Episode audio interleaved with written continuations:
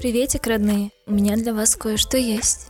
Для тех, кто любит размер побольше, издательство Камильфо выпустило комикс «Звездные войны. Кэнон». В него вошла вся серия, поэтому он толще остальных книг.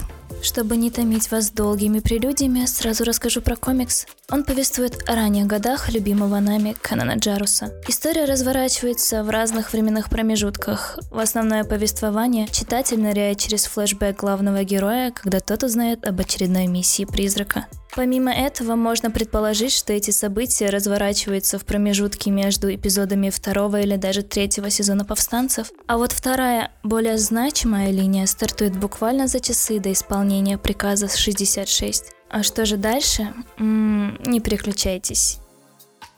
Кэнон. Как много в этом слове. В молодости он был совершенно другим человеком, юным подаваном мастера Белабы и отзывался на имя Калиб. Дьюм. Перед трагическим поворотом в судьбе Ордена Джедаев, а значит и в судьбе юного Калиба, читателя знакомят не только с главным героем, но и с его учителем, близкими друзьями-клонами или даже с врагами. Грег Уайсман, сценарист серии, глубоко погружает своих читателей в историю. С первых страниц можно почувствовать далеко идущие планы сценариста, но, увы, отведенного срока не хватило, чтобы все ружья бахнули. Более того, старт получает не только история Калиба. Начинается множество различных арок. Читателю предстоит взглянуть на ситуацию со стороны клонов, которые по приказу хладнокровно расстреляли бывших друзей, не раз спасавшим им жизнь. Эта ветка порадует неожиданными эмоциями, уж поверьте. Или история генерала Клива, который в итоге оказался на проигравшей стороне.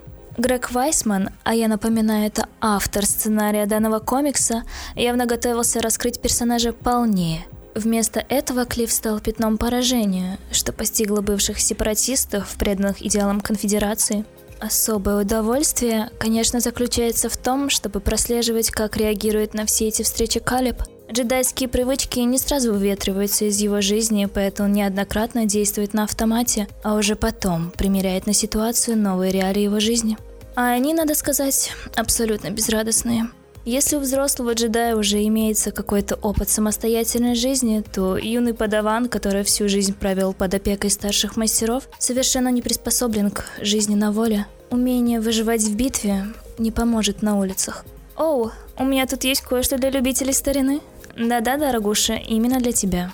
Рецензии на комикс пестрят заявлениями, что он выглядит как комикс расширенной вселенной. Это ощущается с первых страниц. Последние годы существования предыдущего канона Dark Horse удалось добиться фирменного стиля для своих комиксов о далекой-далекой галактике. Четкий рисунок, проработанные детали, градиенты в покраске, броские дизайны и отлично прорисованная техника. Все как вы любите.